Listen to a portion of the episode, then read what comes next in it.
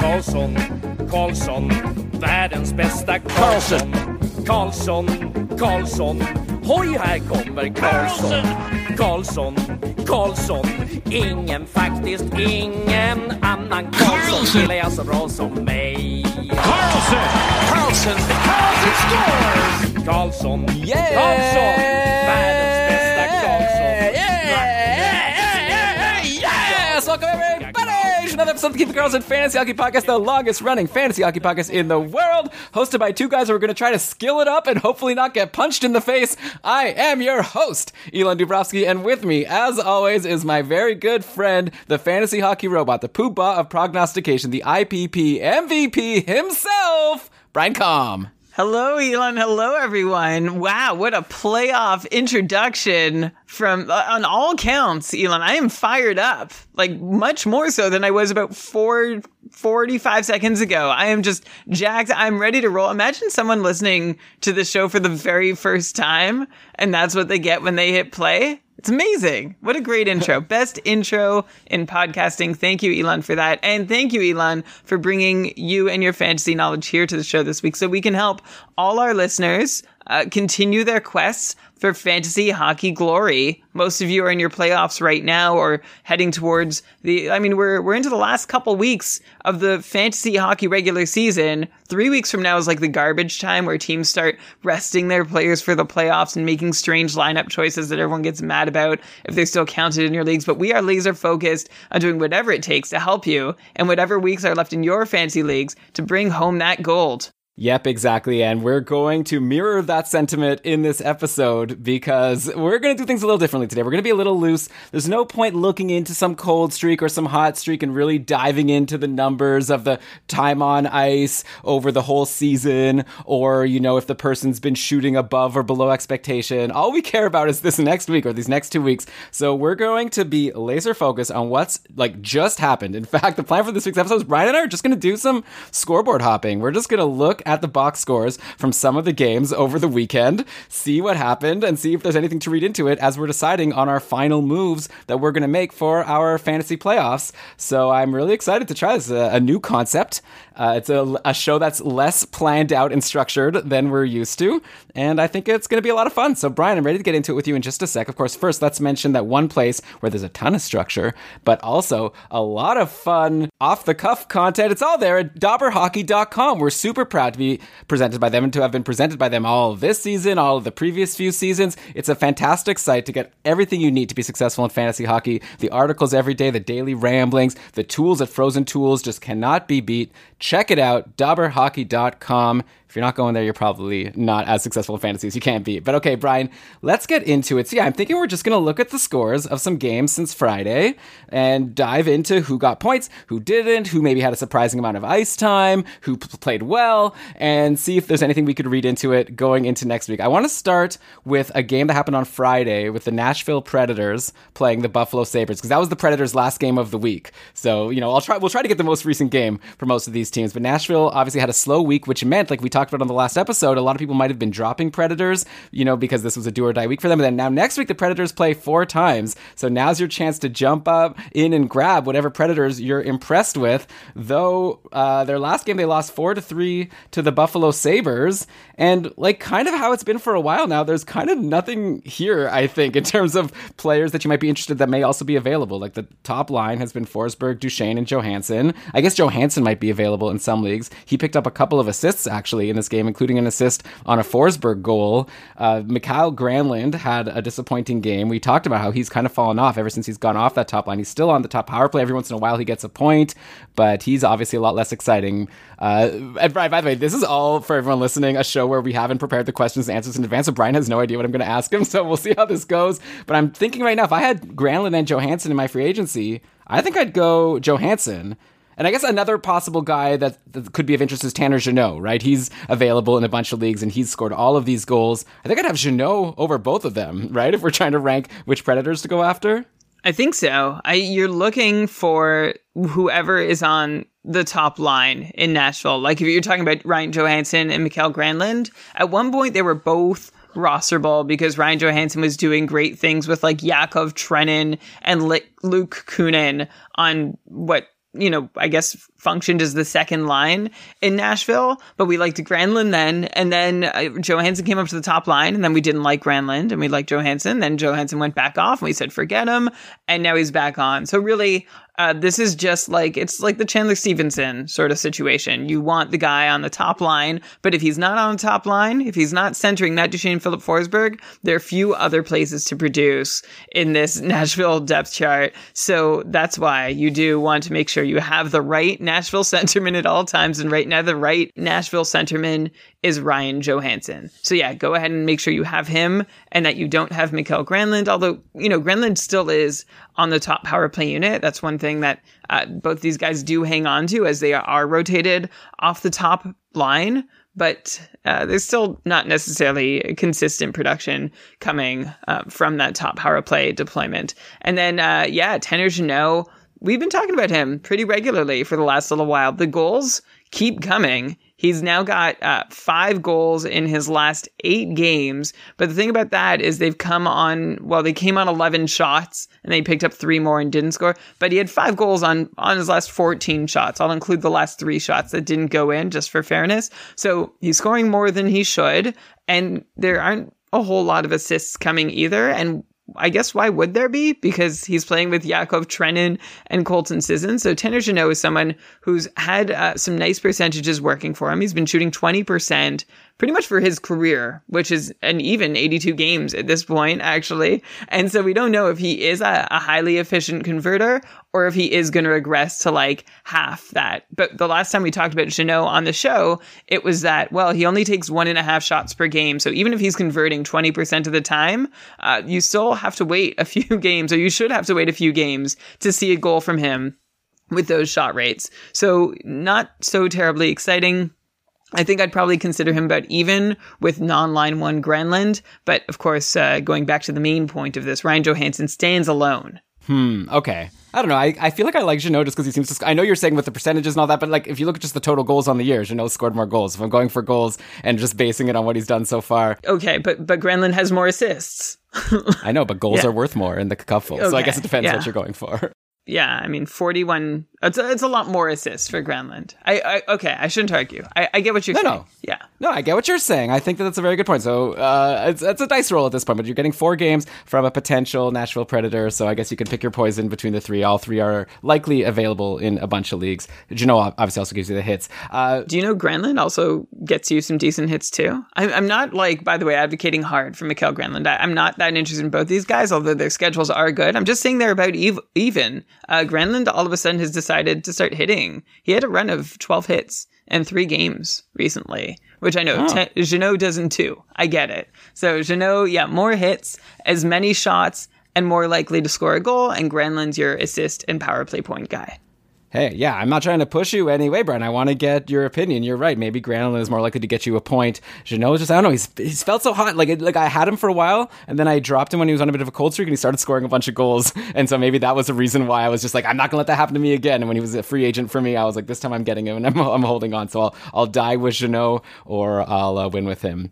Uh, also, on the Predators, Shane mentioned Ekholm here in the chat. By the way, Brian and I will definitely be up for suggestions from the chat of who to talk about, because like I said, it's more of a loose episode. But yeah, I've seen Mattias Ekholm is a guy who generally in fantasy has been worth rostering in a lot of leagues over the years, but this year was just like especially boring, not doing anything for a large chunk of the season. But I've seen recently his percent rostered has been increasing on Yahoo. I guess a lot of it due to a recent three assist game that he had, and also he's been taking some more shots randomly recently, like three and four shot games, and before he was like zero and one for pretty much the whole season.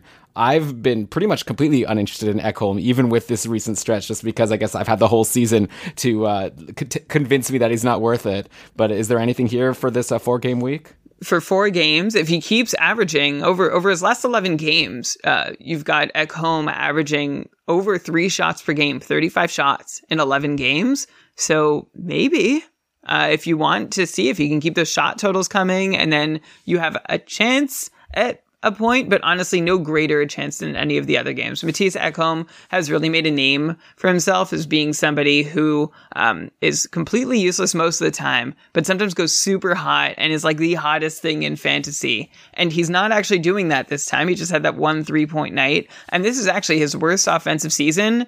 Uh, basically in the last five years. He he hasn't paced for fewer than the 30 points he's pacing for right now in a full 82 games. Normally, I would expect him to be closer to 35 or 40 points. So, uh, yeah, there's a chance he'll be better than he has been the rest of the way.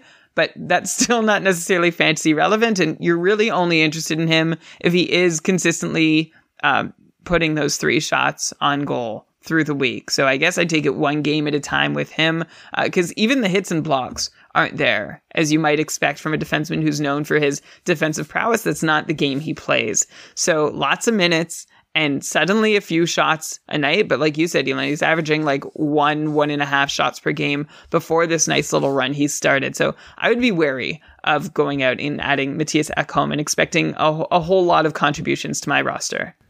Yeah, and then here's something that we can't really advise on. You're obviously not going to drop Juuse Saros at this point in the season. You're going to ride with him, but it's kind of scary probably to have him at this point, just because out of nowhere, after an amazing season for almost the whole way through, he's been kind of bad over these last couple of weeks. In fact, in his last four starts, he's only had one game where he was above a 900 save percentage. He had a good game against the Sens, but that last game against Buffalo, he let in four goals and only made 35 saves. So uh, I don't know. It's a uh, it's concerning, but again, what are you going to do about it at this point? You're obviously going to just hold on and hope he does better. That's all you can do. You've ridden him this far. Uh, you know, he was doing huge things for the Predators all season long before the All Star break. So basically, going up to February 1st, he was a 927 goalie, had won 24 out of his uh, 38 games that he'd played. Uh, 24 11 and three overtime losses. That's an incredible record for a goalie on a team that wasn't expected to be that great. You know, you've got Filip Forsberg going off, Roman Josi playing like a god, and uh, Matt Duchene sort of rejuvenated. But all that together still didn't make the Predators a really great hockey team. It was Juuse Saros, and that's painfully clear now that he is a 906 in his last 19 starts going back to the second week of February with a 9 and 10 record. So the guy's sub 500, 906. And my note on Saros as I was seeing this happen over the week was, you know, I wonder if his value is falling for drafts next year. Uh, you know, there's always the chance he's getting tired. In fact, Elon, a, theme as I was going through box scores from games over this past weekend, there's a lot of goalies faltering right now. We'll talk about it through the show, but I wonder if a lot of them are hitting a wall, and a lot of the ones who are faltering are, are guys who have played a lot of games or maybe just we weren't expecting to be that durable or sustainable. So uh, Juuse Saros, it, it's really interesting, right? Because when you're drafting that workhorse goalie at the start of the season, you're like, yeah, I want all that volume in all those games. And what if that workhorse goalie gets you just far enough like to get you to the fancy playoffs and then you lose him because he's exhausted and he can't keep it up. How valuable is that workhorse goalie really? And I ask that question just because of all the different guys we're seeing fall off who've had huge workloads this season, but can't string together a couple good starts. I mean, that's why Andrei Vasilevskiy kind of stands alone, right? Like he's yeah. just year in year out playing so many games and doesn't fall off. Even Shesterkin is struggling lately. Before, remember we were talking about probably it was like we jinxed him. We were talking about okay, he's finally joined Vasilevskiy as a tier one like sure thing goalie. Now he's kind of struggled because you're right. There's a difference between being able to play well for three quarters of the season and then being able to play well for an entire season as a workhorse. So maybe Brian, the advice here, which isn't going to be helpful for people now, but for next year, draft your workhorse, let him ride you right to the trade deadline, and then trade him to someone mm. for like a mm. skater, and then pick up some goalie out of free agency. Man, I, I like that would take some nerve, right? Some chutzpah, and I, I think that would be a really nice move, though. If you can, I remember I had someone, um, I think it was Ian, offering or Garrett in my cupful division, offering me Igor Shesterkin a month or two ago, and it felt silly to turn him down because he had just been lights out. But I just couldn't buy into the deal. that It wouldn't have mattered one way or the other whether I took it or not. In fact, I lost to uh, I lost to Garrett this week in our uh, in our consolation bracket uh, matchup. So that was a bummer. But uh, didn't really factor in that that hugely into it. And I wonder if the that's a really great strategy is to get that workhorse, let him up his value all season long, and then pull the plug right as you see that workhorse starting to tire. Something to think about as a strategy point for next season. Yeah, and I guess let's just jump around now to the Rangers since we're talking about Shesterkin. So today they just got defeated by the New York Islanders 3 0. Another loss for Igor. In fact, he only faced 18 shots, it looks like, and he stopped, you know, 15 of them, which wasn't enough. But obviously, even if he only stopped uh, 17 of them, it wouldn't have been enough because the Rangers got shut out uh, which is not great news uh, for the Rangers. They're a team that has a lot of players that you know people are excited to roster, though they've been without Ryan Strome, which has caused them to have to shake their lineup around. And I wonder if the absence of Ryan Strome is maybe causing some of this like recent lack of scoring. Really. Uh, it, well, I don't know. I'm just maybe you could check while I'm uh, you know rambling here. You can look into how they've been doing since Ryan Strome got injured. But like in today's game, they ran with Zibanejad, Kreider, and Frank Vatrano on one line, and then Panarin was playing with Andrew Copp and Johnny Brodzinski. And like we like Andrew Copp here on the pod. He's had good stretches, but he's also gone cold. And uh, Johnny Brodzinski is someone who was available as a free agent with swing eligibility in my dynasty league as early as this past week, which was very rare for anyone. Which which just goes to show how little anyone thought of him. Now he's been since added, and uh, I don't know. Obviously, for a good reason, since he's in a good spot in the lineup, but he hasn't really been doing anything with it. Uh, yeah, all of a sudden, you take out Ryan Strome. This lineup, I don't know, looks kind of thin to me. Like those don't look like great line mates for Artemi Panarin, and he's still been hot overall. But his last two games, pointless. You know, like uh, on Frozen Tools, it shows eight points in his last six games, but that doesn't include today's game. Yeah, they just got shut out by Philly, and they got shut out by the Islanders. I don't know. That's not great. Are we concerned about Panarin? uh, well, I honestly I don't know first that we can think attribute much to Strome. He's only been away a couple games, and the pattern I see more is that when Shesterkin plays badly, the Rangers lose. And and that's been sort of the case all season long. Actually, even when he's played well, the Rangers could lose. Basically, it was Shesterkin needs to stand on his head, and then the Rangers have a fighting chance to win. And they've built their team that way. They've built their team with Igor as their backstop. But lately, he's having starts that aren't even giving the Rangers that chance to win. 833, 792, 879, 765. Uh, like these are just over his last seven or eight games. And in fact, going into tonight's action, so it's Sunday night as we're recording this, uh, had an 887 save percentage over his last eight games, pulled twice, which is concerning. And we talk about workhorse and workload. This is the heaviest workload that Igor Shesterkin has ever had, right? Remember when we talked about him coming into the league and like how he had this career of basically being a brick wall everywhere he went for every game all season long and like shutout king, unbeatable. And the the caveat was that when he gets to the Rangers, he's going to be asked to take on a big workload, and we haven't seen him do that. Last year he played 35 games. This year, tonight he's playing his 46th game already, which is seven more than he ever played in the KHL. In the KHL, he, and then he played five playoff games on top of that. But he played uh, 39 in the regular season for St. Petersburg SKA back in 2016-17. So I mean, it's a real testament to Shesterkin that he still has a 934 save percentage this season, even with this recent, uh, you know, cold cold snap that he's working through, and still a 75% quality start percentage. This guy's just been lights out all season long to the point that you can't even tell there's been a bad run lately if you're looking at his overall numbers. That's rare to find a goalie that incredible. 934. So I'll be interested to see if he can find his mojo the rest of the season or if this is just a case of, yeah, the guy is running out of steam. He's never played this much before. The Rangers are demanding a lot of him night in, night out. And I think maybe they need to start demanding a little less or at least have a plan B for Shesterkin isn't quite able to steal as many games as he was stealing for them. Yeah, well, there was a stretch this season where it was basically if you were like a gambler, if the Rangers were playing with Shesterkin in net, in net I was gonna say in net because it's like Shesterkin, but like with playing with Shesterkin versus playing with Georgiev, it's like the odds like completely shifted, right? It's like you have a completely different team depending on if Shesterkin was playing or if Georgiev, Georgiev was playing. Uh, they decided to keep Georgie at the trade deadline, and maybe that makes sense because they're to need to give Shesterkin some rest to go into a potential playoffs. Uh, but yeah, looking into next week now, the Rangers play Tuesday, Thursday, Saturday.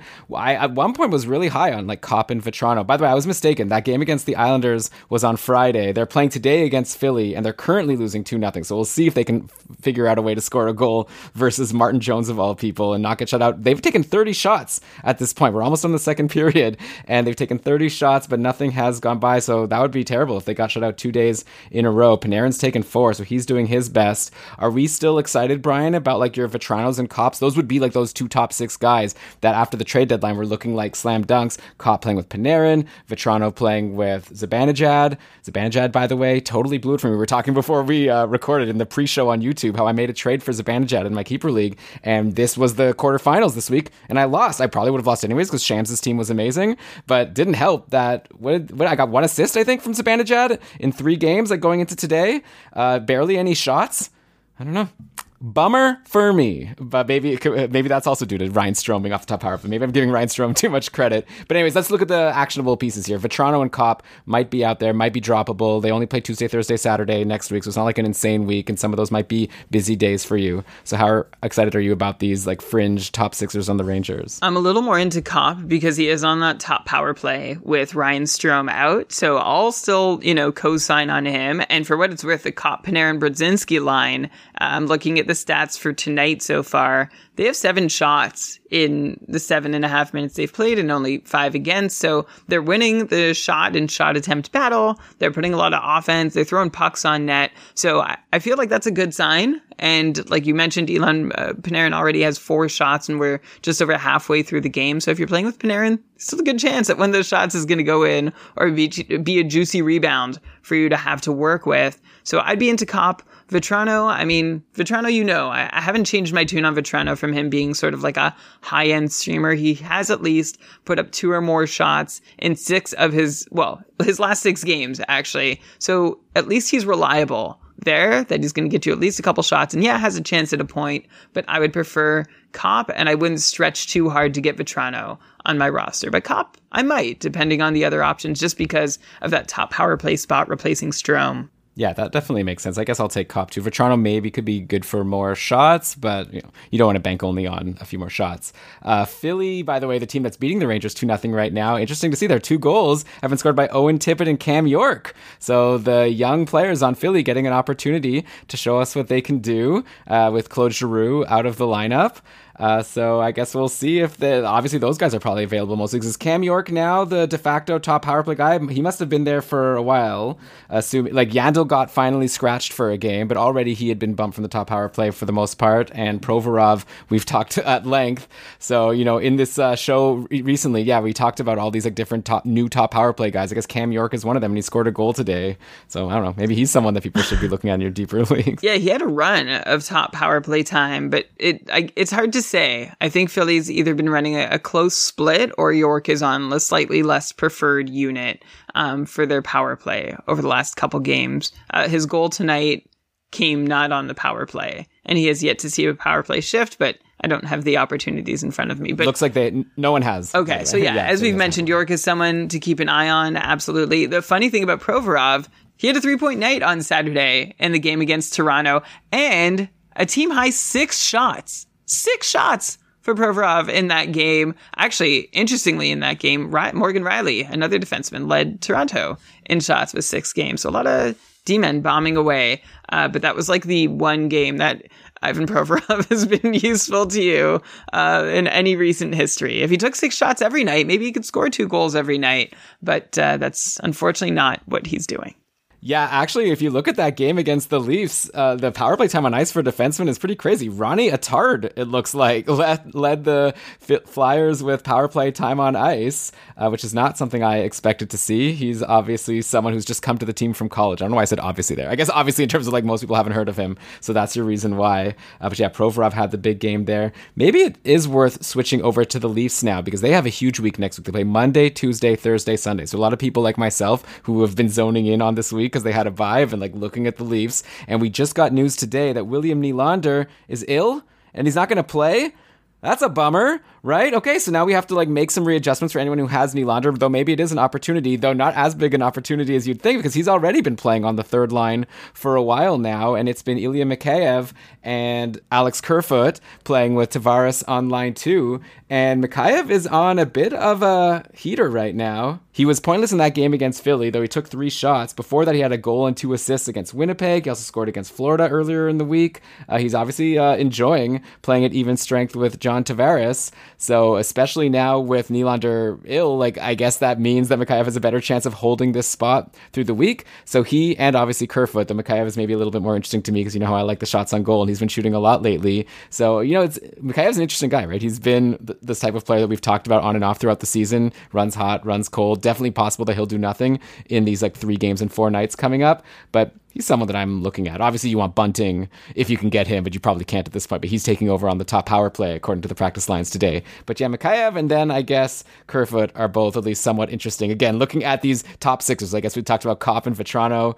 Uh, we talked about you know whatever uh, Granlund. You know, we're looking at the guys who are playing in the top six, but that are maybe available to you in your leagues, and those are the two on the Leafs that might be out there for you. Yeah, for sure. And I'd prefer Mikheyev to Kerfoot, even though he may be less likely to hold meaningful deployment. I think he's more likely to make the most of it in whatever remaining time he has. So as long as uh, he gets to hold on to being the the third wheel on the second line in Toronto here, I'm interested. He's had some good runs there before. Uh, Kerfoot is just kind of a, a boring guy to have. He's the sort of guy who you'll stream in like six times, and then the seventh you'll be like, no thanks, and that's that's the night he goes off for your opponent. That's who who Alex Kerfoot is to me. Um, another name that's I've seen uh, on the in the box scores lately is uh, Timothy Liljegren in uh, playing on the blue line. Right, he's got three points in his last two games, two goals and one assist, five shots, uh, throws a couple hits a night, blocks every so often, no meaningful power play time, but he is playing on a pairing with Mark Giordano, which, uh, you know, I don't know if that really means a whole lot to, to boost his numbers or anything, but he also came off another nice little recent run where he pointed in six of seven games. So he's like a bottom pairing guy playing 14 to 16 minutes a night. But if you're in a deep enough league and desperate for defense, uh, Liljegren having a nice little run. Yeah, obviously that's for a really deep ad. If you're looking at your Ronnie Attards or Liljegren, I don't know. We'll, we'll save that for the fantasy hockey life people to decide between those two. I guess also in Toronto, we should mention that in that game on Saturday, Jack Campbell came back to the net and what do you know? He got a win. So, may, you know, we've always talked on the podcast, Brian, how sometimes these goalies who are on cold streaks and they get injured, it's almost like a nice little vacation for them. Not only are they healing themselves physically, but they also have the opportunity to heal themselves mentally and maybe come back stronger. And Campbell clearly had something going on with him. I remember there was a quote from him right before he got injured saying, like, don't worry, everyone, I'm going to get better. Like, I'm going to get through this. And so hopefully this is the start. This was a game against Philly, though Philly is beating the Rangers right now for what it's worth. But uh, yeah, he stopped 29 of 32. Uh, and I'd imagine Campbell is going to be someone that the Leafs are going to try to lean on moving forward. Maybe they shouldn't because he's injury prone. Uh, injured again, so that's a shame. But maybe not. They tried to waive him, so maybe it's uh, you know it doesn't really matter now that Campbell's back. Kallgren is there. Obviously now that Campbell's back, though, you can forget about Kallgren. Except for they do play Monday, Tuesday next week. So if you really want to try to game it, it's possible that Campbell gets the game on Monday at Tampa. Though that Tuesday game is at Florida. So if you're grabbing Kallgren to get that second half of a back to back, you definitely have the possibility of just getting bombed, just like how Florida destroyed uh, Buffalo today, putting five goals against our friend Dustin Tokarski. After putting seven goals on New Jersey uh, the night before, like this is back to back performances this team is not tired of scoring goals 12 goals in the weekend saturday and sunday. Uh, one name that stood out for me elon i haven't checked today's box score so maybe you can enlighten me but a couple names that stood out from that new jersey game to me were gustav forsling another defenseman with a team high six shots. It was going all on all over the nhl uh, yeah elon yeah, no, I'm going to interrupt you to say that Forsling again today against Buffalo had an assist and five shots. Wow. So out of nowhere, Forsling is this like shooting machine. So he jumps ahead of Ekholm and Liljegren and uh, Attard, Ronnie Attard as being the, the hottest waiver wire defenseman right now, right? That we've named so far. If, if he can keep taking five and six shots a night on a team that's averaging six goals a game this weekend, that's a pretty good spot to be. Elon, uh, after seeing Sam Reinhart do nothing on Saturday, no points, but he had five shots in 18 minutes. I kind of felt bad for him. Giroux had no points, but he didn't uh, take a bunch of shots like Reinhart did. Did either one fare better today? Yeah, so today against the Sabres, and again, this 5 3 win, it looks like Sam Reinhart once again didn't get a point. So that's a shame. He took two shots, but couldn't get anything by Tokarski. But, you know, this is the kind of thing where I wouldn't be too worried. Maybe it's a little bit of like a St. Louis situation, like different people take turns getting points. Reinhart's been playing on a line with Marchment and Lundell, oh, which, by the way, Anton Lundell is back, so he's someone that might be interesting to you. Marchment got a point today, so that probably means Reinhart was on the ice and just didn't get in on the goal. Yeah. Uh, but yeah, right. I mean, I'd prefer Reinhart at the top six. Don't get me Same. wrong. But it's nice that he's still taking eight shots. He's still pl- seeing plenty of ice, too. And Marchment and Lundell aren't bad right? Those are two pretty good players that he can still work with. Uh, but it was probably just very frustrating. It's like having John Tavares for any of those Leaf games earlier in the season. Speaking of the Leafs, just going back to the goaltending situation for half a second, you know, I was really like, it was fun when Arizona took Harri Sateri uh, off waivers from after Toronto signed him. But I think it would have been more fun if they didn't and that chaos still reigned in the Toronto crease, especially with Mrazek being injured. Uh, like I'd love to see what Sateri could do, especially if uh, if Campbell isn't totally playing perfectly. But whatever, we've been robbed of that drama, and that's a bit of a bummer. Um, but how about we head over, Elon, to Florida's opponent on Saturday? Uh, for Florida's poor opponent on Saturday, the New Jersey Devils, where Igor Sharangovich uh, had a six shot special as a forward, keeping up with all those defensemen, and of course scored three times on those six shots, which is great. A huge hat trick for anybody who wanted uh, a big, big production from someone who, who likely could have been a streamer in a lot of formats, but has been worth rostering uh, for large swaths of this season. Someone who didn't hit the score sheet somehow when Igor Sharangovich scores three goals on six shots, Jesper Bratt. No points. Jack Hughes just one point on six goals.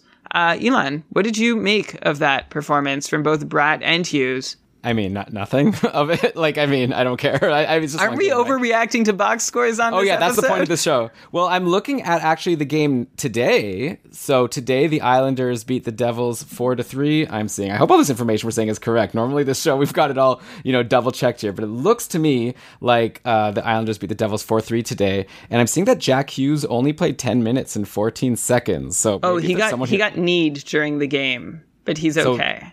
He's okay. You're saying he came back at some point. I believe he came back. Few. Okay, well, and Jesper Bratt again, no points though he took three shots.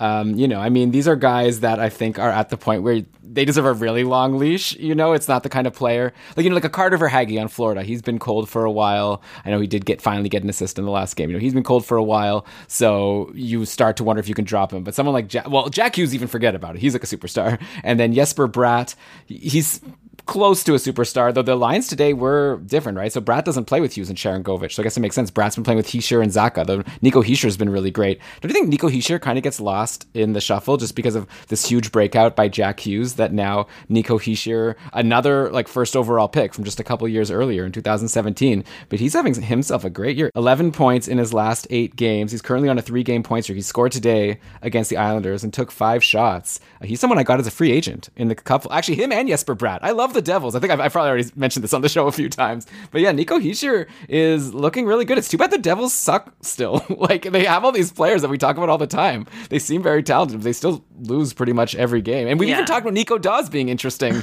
So I don't know why they suck so much. Well, they're just they're missing goaltending because Nico Daws, aside from that little run, he's no longer reliable or dependable. Uh, Jon Gillies, of course, is not. Andrew Hammond had a really rough start to that game and then was able to sort of hold it together to come up with a, a decent, half decent stat line compared to how he started the game. But uh, unfortunately, yeah, there's there's nobody in the Devils' crease who can really hold it down. But I liked what you said about Nico Hischier having uh, probably the quietest breakout season in the league. You know, if anyone here thought Clayton Keller's breakout was happening quietly, Nico Hischier has just been totally overlooked. He's almost on a 70 point pace this season when he has been, uh, you know, somewhere between a 45 and 55 point pace for the first three well he was injured for most of last year so i'm not even going to count it so for the first three seasons of Hischier's career he was like this mid 50s guy who we were waiting to break out, right? Like I, I had him all the time and in so many leagues. I was drafting him late as my flyer and he never broke through. And then last season, just 11 points in 21 games. Didn't look good at all, even though he barely got to play. And then, of course, right when you finally give up hope and be like, okay, I'm just going to wait. I can't assume the breakout is coming.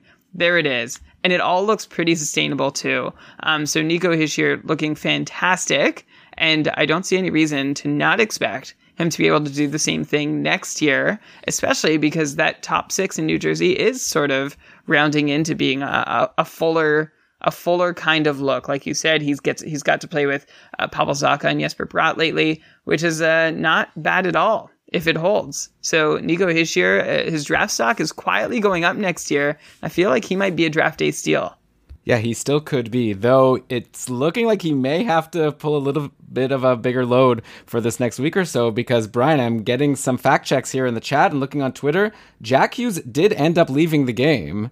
He came back and then he left again.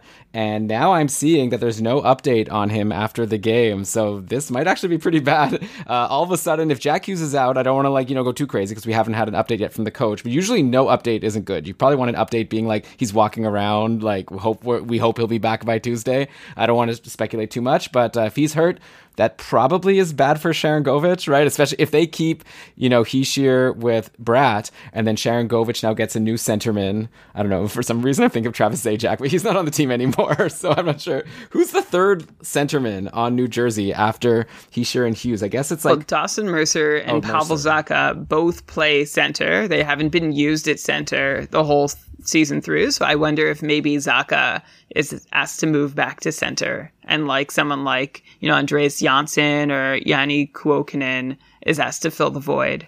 Yeah, man. So, okay, you'll have to definitely watch Game Day Lines. It's a Twitter account we have that Shams helps retweet things at Game Day Lines. And uh, this is going to be one I'm going to be watching carefully uh, to see what's going on in New Jersey. Hopefully, Hughes is okay. That would be a huge loss for fantasy fantasy managers, man. Like I would be so upset if I was riding Hughes. Like I'm upset about losing Nylander, but I'd be much more upset about losing Hughes. And Nylander is just ill. Hughes, who even knows? So that sucks. Uh, too bad. I guess on D, we've still been pe- we've still been talking about Dougie Hamilton. I guess at this point we have to stop talking about Dougie Hamilton, right? He's been kind of disappointing. So. Until something changes, we're yeah. just not going to talk about Dougie. We I, we were talking about him on our Discord server this week as being like, what's happening? What does this do for his draft value next year? Which I thought was a really interesting question. I think it hurts it, right? He's not going to be one of those D you reach for in the first few rounds. Elon, you and I were sort of each trying to put down our marker for eh, like which defenseman will go in the draft. And then we'll be like, yeah, maybe it's time to look at Dougie. And you said Alex Pietrangelo and I said Darnell Nurse as two options where it's like, yeah, you're looking at capped scoring upside from those guys, but uh, reliable peripheral production. And maybe once they're gone, that's when you start looking at Dougie Hamilton, which is a big change from where he's been for the past few seasons. And like Dougie's in this weird pattern where, you know, in Carolina and Boston and Calgary, uh, now New Jersey, he just never gets to run with things. I compared him to being sort of like the Nick Ehlers of the blue line, where he's always playing second fiddle. And uh, I don't know how much of it is by design or isn't. And I know he's proven himself as an elite, top flight power play one quarterback in the league. It would be crazy if the Devils didn't give him that opportunity to, to be there game one next year. What they sign him for, if not? But this definitely hurt his draft stock.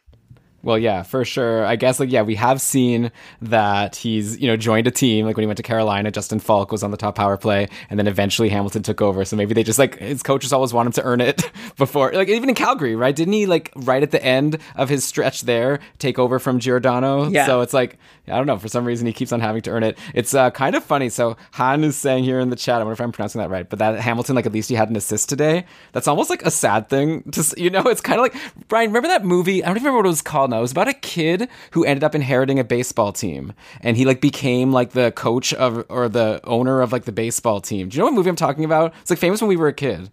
Was it Rookie of the Year? So rookie of the year is that the one with the the the pitcher that had the really strong arm all of a sudden because he like injured his arm Oh, and then yeah. was able. Yeah, there was another one about a kid. Maybe in this chat. So, anyways, uh, there's a very memorable scene from that movie for me where like he had like a favorite player on the team that, and then like he like that player was like an old, you know, like a veteran that like near the end of his career, and it was like his like favorite player. And then he like that that player like got a base hit at some point. Like everyone was telling him that we need to waive him, like we need to cut him, and he's like the owner now or whatever. It's up to him to like waive his like favorite player, and he's like a teenager or like a young kid. And then he like got a base hit in the game. It wasn't Angels in the outfield Matthew. It's a different one. anyway, and anyways, the guy got a base hit, and then he was like so happy. He's like, see, see, he's like so good still. He's able to do blah blah blah. And then like then I remember his like mentor guy was like, it's not Field of Dreams. the mentor guy was then like, uh, the fact that you're so happy that he got a base hit like says that we need to waive him because we shouldn't be so excited about something as simple as a base hit. So I'm getting that same vibe from Dougie Hamilton's like at least he got an assist. Like I didn't draft him in the second round in one of my leagues to hope that he got an assist in a game against the Islanders. I'm hoping for like some goals, a lot of shots. Oh, he did take four shots. Okay, but so, you you know what I'm saying, right? And one day we'll figure out this. Brian's not even listening to me because he's just joking around with people about what movie this is. Next time, wait, Brian, you talk about the next player while, or actually, no, we're going to cut to a break. And while we're on break, I'm going to figure out the name of this movie. Uh, so we'll be back in just a sec. In fact, I'm pretty sure my wife and I are going to be recording uh, ad about HelloFresh, which I think is going to be a lot of fun. She's been looking forward to it. So you're going to hear that in just a sec. You're listening to Keeping Karlsson. This episode of Keeping Karlsson is brought to you in part by our friends over at HelloFresh. That's right, HelloFresh, that company where they send you boxes of ingredients and instructions, and you're able to just turn them into these amazing meals. My wife Dina and I have been using it forever. Amazing results. We just had this tortellini today, which was delicious. And here is actually my wife Dina to tell you about how much she's enjoyed using HelloFresh. Okay, hi guys. Here's the thing about HelloFresh that you may not realize. So, Elon is, you might think, like, oh, Elon is the best. He's probably good at everything because he's like slaying all his hockey podcasts and pools and whatnot. Tier one of the Cupful, yeah. Yeah, yeah, all, all of the above. But My there, Dynasty League. Okay, this is my ad. So the thing with Elon is like there are things he does not like to do and then he just doesn't care for them. So a big contentious issue for us used to be like meal planning. Like, oh my god, it's a new week, like what are we to eat? And then Q and HelloFresh, like problem literally solved. Elon is not like a kitchen whiz by any means, does not enjoy like coming up with recipes and executing them. But with HelloFresh, he loves it. The ingredients are there, the instructions are there, he's in his zone, he's cooking the meal. It's amazing every time. The ingredients are fresh, they're coming into us, they're seasonal, they're delicious. The variety of recipes is amazing. So we're pescatarian, so we kind of mix and match some veggie options, which they're always more than what we can even uh, pig for a week, and then like a, a fish or a seafood option that we can also uh, bring in. And I gotta say, like, I'm sold. It's like I used to be the main cook of the house. Now it's Elon, just like churning out these delicious recipes day in, day out. And I'm just like, okay, keep going. This is great. All right, so if you want to have an impressed partner like I do, then check out HelloFresh. And if you think that even what you've heard isn't enough, you we even have a special offer for the listeners of Keeping Karlsson. If you go to HelloFresh.com slash KeepingK16 and use code KeepingK16, you're going to get 16 free meals for free. You try it out for free. How about that? And three free gifts. So again, that's HelloFresh.com slash KeepingK16. Dina, thanks so much for coming on to uh, do this ad with me. Thanks for having me, and you know, keep those meals coming. They're great. And we're back. Brian, the name of the movie I was referencing was Little Big League. Here is the synopsis. When his grandfather dies, 12 year old Billy suddenly becomes the heir to the Minnesota Twins baseball team. It's a dream come true for the baseball fan who believes he can get the Twins out of their current slump by managing them personally. Of course, and then you, it goes on. So uh, everyone can check out Little Big League. It looks like it's available for $4.99 on YouTube at the moment. Speaking of deals, Brian, wasn't there something else you wanted to tell our listeners about? Yeah, well, I'd like to tell them it was uh, ranked 30 43% on Rotten Tomatoes, but the audience said 53%. So maybe you'll have as memorable a moment with it as Elon did. But just that caveat before you spend your money on the movie. Hey, for $4.99, you know what you could get? By the way, you get an entire off season of keeping Karlsson patronage. So every uh, every off season or fantasy off season from April through August, we flip the switch on our off season special, which is where we offer the usual patron perks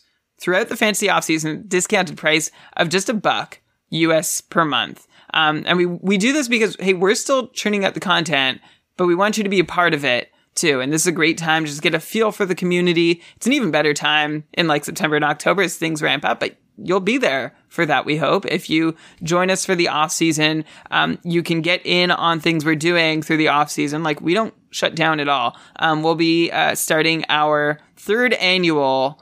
Uh, keeping Karlsson playoff pool, which is like the best playoff pool design ever. If you're not familiar with it, stay tuned for future episodes and you'll hear about it. You can chat on our Discord server about Keeper Dynasty, hockey headlines through the playoffs, NHL draft, free agency, training camps. Uh, we're going to be designing the next year of the Cupful. Uh, that's the Keeping Carlson Ultimate Patron Fantasy League, kkupfl.com. Uh, if you have input or feedback or suggestions for rule changes to make next season's iteration even better than this one's, uh, we're going to be having all those open chats on our Discord server over the off season. Uh, we'll be, of course, announcing when the couple opens first on our Discord server, so you can get in on the ground floor there, and also uh, our monthly patron cast and Elon, like this is for everybody, but if you want to support the amazing work that Elon and Ben are going to do this offseason with our 32 beat series, where we will once again try and speak to as many beat writers around the league as possible, with the goal being uh, one from every single NHL team uh, to go deep and figure out what to expect from each player next year and reflect on the season that was. Uh, you can just throw your support and be like, hey, I am into this content and uh, I appreciate it. So anyway, that's a that was longer than I planned to go. But if any of that sounds worthwhile to you for just a dollar a month uh, over the off season, patreon.com slash keeping Karlsson, or if it's easier, keepingkarlsson.com slash patron.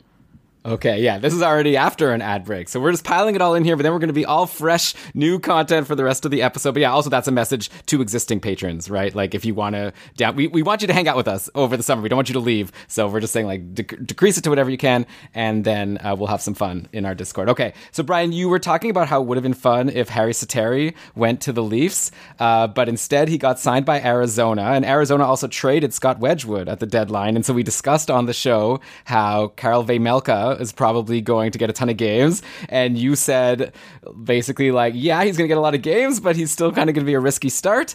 And that has definitely come true. He's had a wild stretch. He's played eight games in a row now. It looks like he's playing today against uh, Chicago. So we'll see how this game turns out. So far, so good.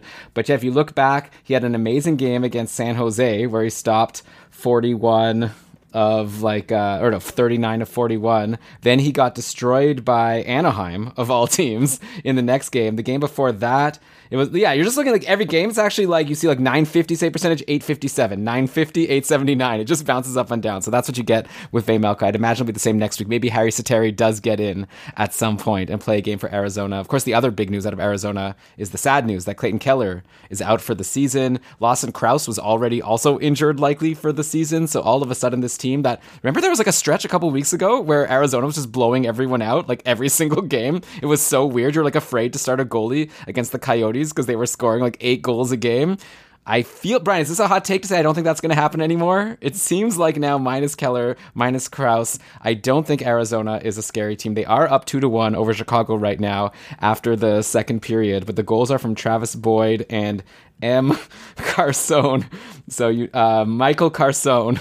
So uh, yeah, it's not exactly the types of players that you were probably rostering. Probably the one player that you've been rostering and loving is Nick Schmaltz because he's been so insane. But now without Clayton Keller, I, talked about this with Ben, right? I think that Nick Schmaltz Yeah. has like a huge dip. I think he might even potentially become like free agent fodder Oh, at this point. For sure. Like, I actually didn't think, I can't remember if it was you or Ben that was still thinking, like, Schmaltz is pretty good in his own right. He might be okay. I, I, I got a heavy disagree with that. I'm really worried about his value the rest of the way. This guy who, uh, up until two games ago had 47 points in 48 games. Now it's, uh, It's 47 points in 50 games. Only one shot in each of his last two contests, and one of those he picked up a pair of points. But honestly, uh, I mean, we've never looked to Schmaltz for shots, but he's generally been doing better than that this season. And I have some grave concerns about what Nick Schmaltz is going to be able to accomplish with Elon, your favorite, Travis Boyd, and Matias Maccelli as his line mates instead of Crouse and Keller. We talked about how Keller's outbursts were seemingly legitimate and that Schmaltz was able to capitalize off them and they were working together, which is great. But I really think you take Keller out of that lineup and there's nobody else to stir the drink. So I would be very concerned about Nick Schmaltz and you might have a really quick snoozer, like a very sudden snoozer on your roster if you're not deeply evaluating whether he still belongs there for the remaining weeks of your fantasy season. Yeah, and like Shams is asking in the chat about how about Gostisbehere. The thing with Gostisbehere is like even when Arizona was like how they normally are at the start of the year and barely scoring, he was still doing pretty well. Like it's not as if they get zero goals per game, and he seems to be like someone who's involved when they do score. So I feel like Gostisbehere is like obviously a little less exciting than he was when Arizona was scoring like eight goals a game, but I think he's still worth rostering. He has an assist today on a Travis Boyd goal. I think he's like a solid bet. Like I mean, anyone who's doubted him at any point this year, I'm sure points this year at the start, Brian, you and I were doubting him, and then he's just continued to produce at a pretty solid pace. So I think I'd continue to expect him to be like a solid like point every couple games at least, maybe a little bit more are are you on the same page as me here? I mean, like it looks like Jakob Chychrun might be out for the season now, is the latest news. So the Gostisbehere's got all. I mean, it didn't even matter though. He was already going to be the top power play guy. He's like going to play a ton of minutes, and so probably he's going to get in on any goals that they score. Right, which there might not be a lot of. Uh, like, let's look at this lineup again. It, there's well, I'm not going to because you might fall asleep. But w- there's not a whole lot to love here in Arizona. But I'm with you, Elon, that you could hope to expect a point every other game or so from Gostisbehere because I think he is sort of one of the remaining players in the lineup who can help drive offense, and he has at least a couple shots on goal in his last four games. So there's a starting point for some relevance too, and that's why I would be like I don't know that I'd be more into Gostisbehere than Schmaltz. I think it's still pretty close, but uh, if the question is how much worse will Gostisbehere be, how much value does he lose? I don't think he loses as much value as Schmaltz because it wasn't as high in the first place. All right, so Shane is saying in the chat that this time of year I don't even look at players who don't play four games. So, all right, I hear you what you're saying, Shane. Let's go to a team that plays four games next week in the Tampa Bay Lightning. They go Monday, Wednesday, Friday, Sunday. That's right, it's a streamagami. I don't know. I, I don't have the music, but uh, I tried my best there. Uh, that's a shout out to Stream Scheme. Oh, okay. That, that people don't know what I'm talking about. okay.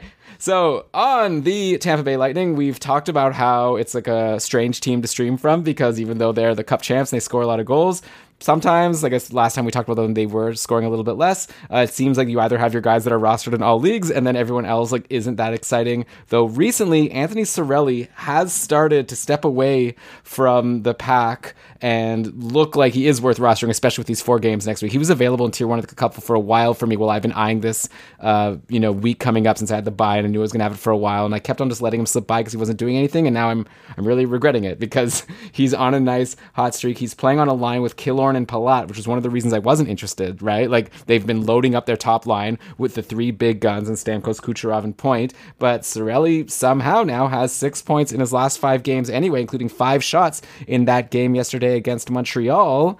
So I think at this point, with this schedule and this hot streak, unless you want to say that this hot streak is totally unsustainable, like obviously he could easily go cold, but I would take like if he was available to me right now, I would take. I'd probably take any of Palat, Cirelli, or Killorn at this point with these with just because of the schedule. Sure. Yeah, you get a lot of games. I- am here to tell you though that you don't need to tilt too hard about missing out on Cirelli. Uh, he's still a, a good player, right? And there's a lot to like about him, but he's on a 50 point pace for the season, and I still think that's about what to expect. Like he doesn't excite me any more than Palat or Killorn do. I, I don't think this is a sudden breakout, and the reason I don't think that is because um, over this stretch where he has six points in his last five games, including two multi point outings, Cirelli has three points from the second power play unit. So that's just not something that's going to keep coming uh, the way it's been coming when you're producing that much from power play number two. And uh, other than that, you know, he has three points in six games at other strengths, which I think is actually probably about what we can expect from Cirelli with maybe one power play point every so often, but not three. So it's great if you did stream him in and you were able to benefit from that this past week, but I'm not about to expect him to repeat the feat, although he can. I wouldn't say it's statistically likely that he will. Okay, I think I agree with you. Like he'll probably I think he's probably good for 2 points in 4 games, right? So, depending on your other streaming options, if you're looking at teams that play only 2 times or like 3 times, but including busy days where you won't be able to play them, you probably won't be able to get a solid bet for 2 points. And uh, and by the way, I'm saying 2 points in 4 games with the possibility for 3. Like we've seen that Yeah. he has that capability. All right, Elon, let me throw this at you. Anthony Hit me. Or Nick Schmaltz?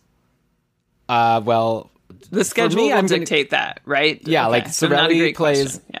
Well, no, it's a great question because I think no, Brian, I don't sell yourself short. I know that you, generally I'm the host asking the question, so like you're second guessing yourself right away after you ask this question. Let me tell you, Brian, that is a fantastic question, and I'll tell you why. Because I think that a lot of people have Nick Schmaltz on their rosters and are seeing Anthony Cirelli in free agency and are trying to decide if they make that swap, and they're probably thinking, oh, but Schmaltz has been so amazing for me. Wouldn't that be like so crazy? So it's like I'm here to say that yeah, Arizona plays Monday, Thursday, Saturday next week, and Cirelli plays Monday, Wednesday, Friday, Sunday. So maybe if you want to give Schmaltz like one last chance to really wow you, they both play Monday, right? So, but the thing is, I think Cirelli might get taken, uh, so you might have to just jump on him. But yeah, I'd make that swap, and I would take Cirelli. But I also think it was a good question. so tweet at us if you, if you're in a situation where you were wondering that same thing, and say kudos Brian hashtag. Okay. All right. Pe- do people still do hashtags? That feels like an old thing now. I feel like I'm I'm being chuggy by saying to use a hashtag right now. the I don't know what that word means, so I'm the wrong person to ask if something is old. Okay, let's go to Buffalo now. So Shane, uh, uh, again, only he only wants. Brian, remember that song by Immaculate Machine? It's like, "Don't wake me up for anything less than ten grand a day." Yes. That's why I feel like Shane is like, "Don't even wake me up unless we're talking about a team that plays four times next week." So uh, we could. Someone should write that parody song.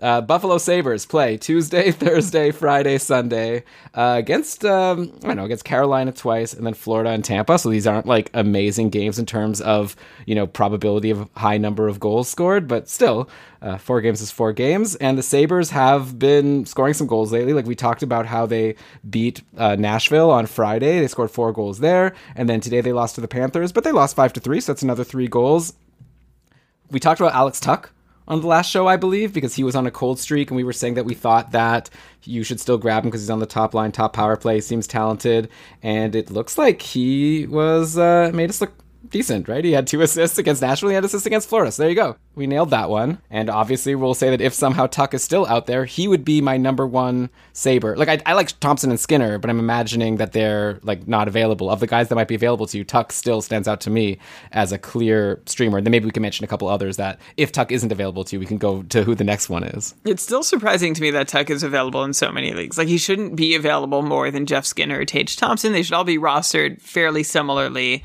Um, so with that said, uh, yeah, definitely get Tuch. You want Skinner, you want Thompson. If we're overreacting to box scores, Elon, well, if you were overreacting, on Saturday night you saw Peyton Krebs, or on Friday night you saw Peyton Krebs and Dylan Cozens get two points each, and then follow that up with uh, with nothing today. So that would have definitely been an overreaction, but they are players to look out for as Buffalo plays out the rest of the season and probably wants to uh, give them a couple more looks and a little more ice time to see what happens. Curiously, speaking of ice time, by the way, Tage Thompson um, in his last couple games has just seen 15 and a half, 16 minutes, which is um, less than we're used to him seeing.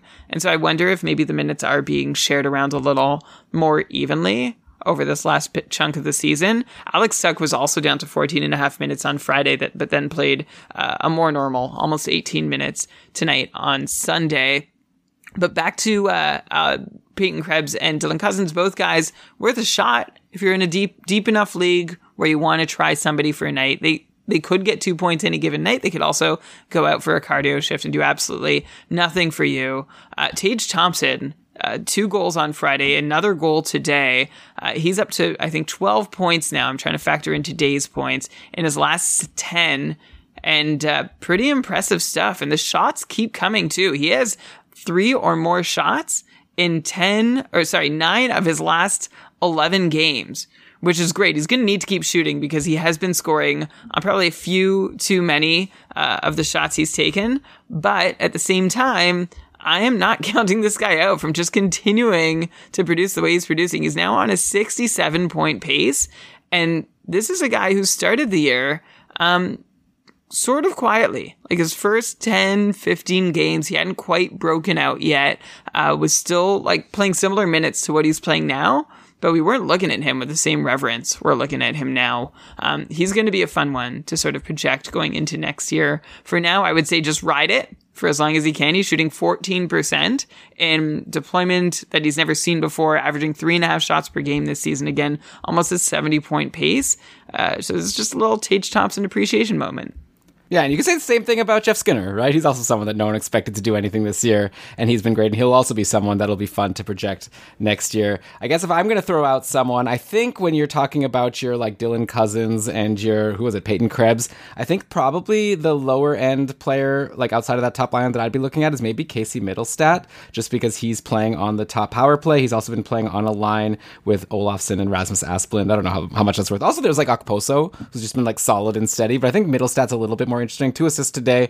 You could probably flip a coin for me between like probably a bunch of them actually. Flip a coin between Mittelstadt, Okposo, and maybe even Victor Olofsson as like that next saber to roster. But you know, take a look in your free agency and see if any of them are out there. Because again, four games, uh, depending how deep your league is, maybe one of these guys is interesting to you. And then also, I guess you can also flip a coin in terms of the goalies. My guess is Tokarski and Anderson will play each of the games. But again, that's a tough schedule. So those would be some games I would be a little bit afraid of at this point.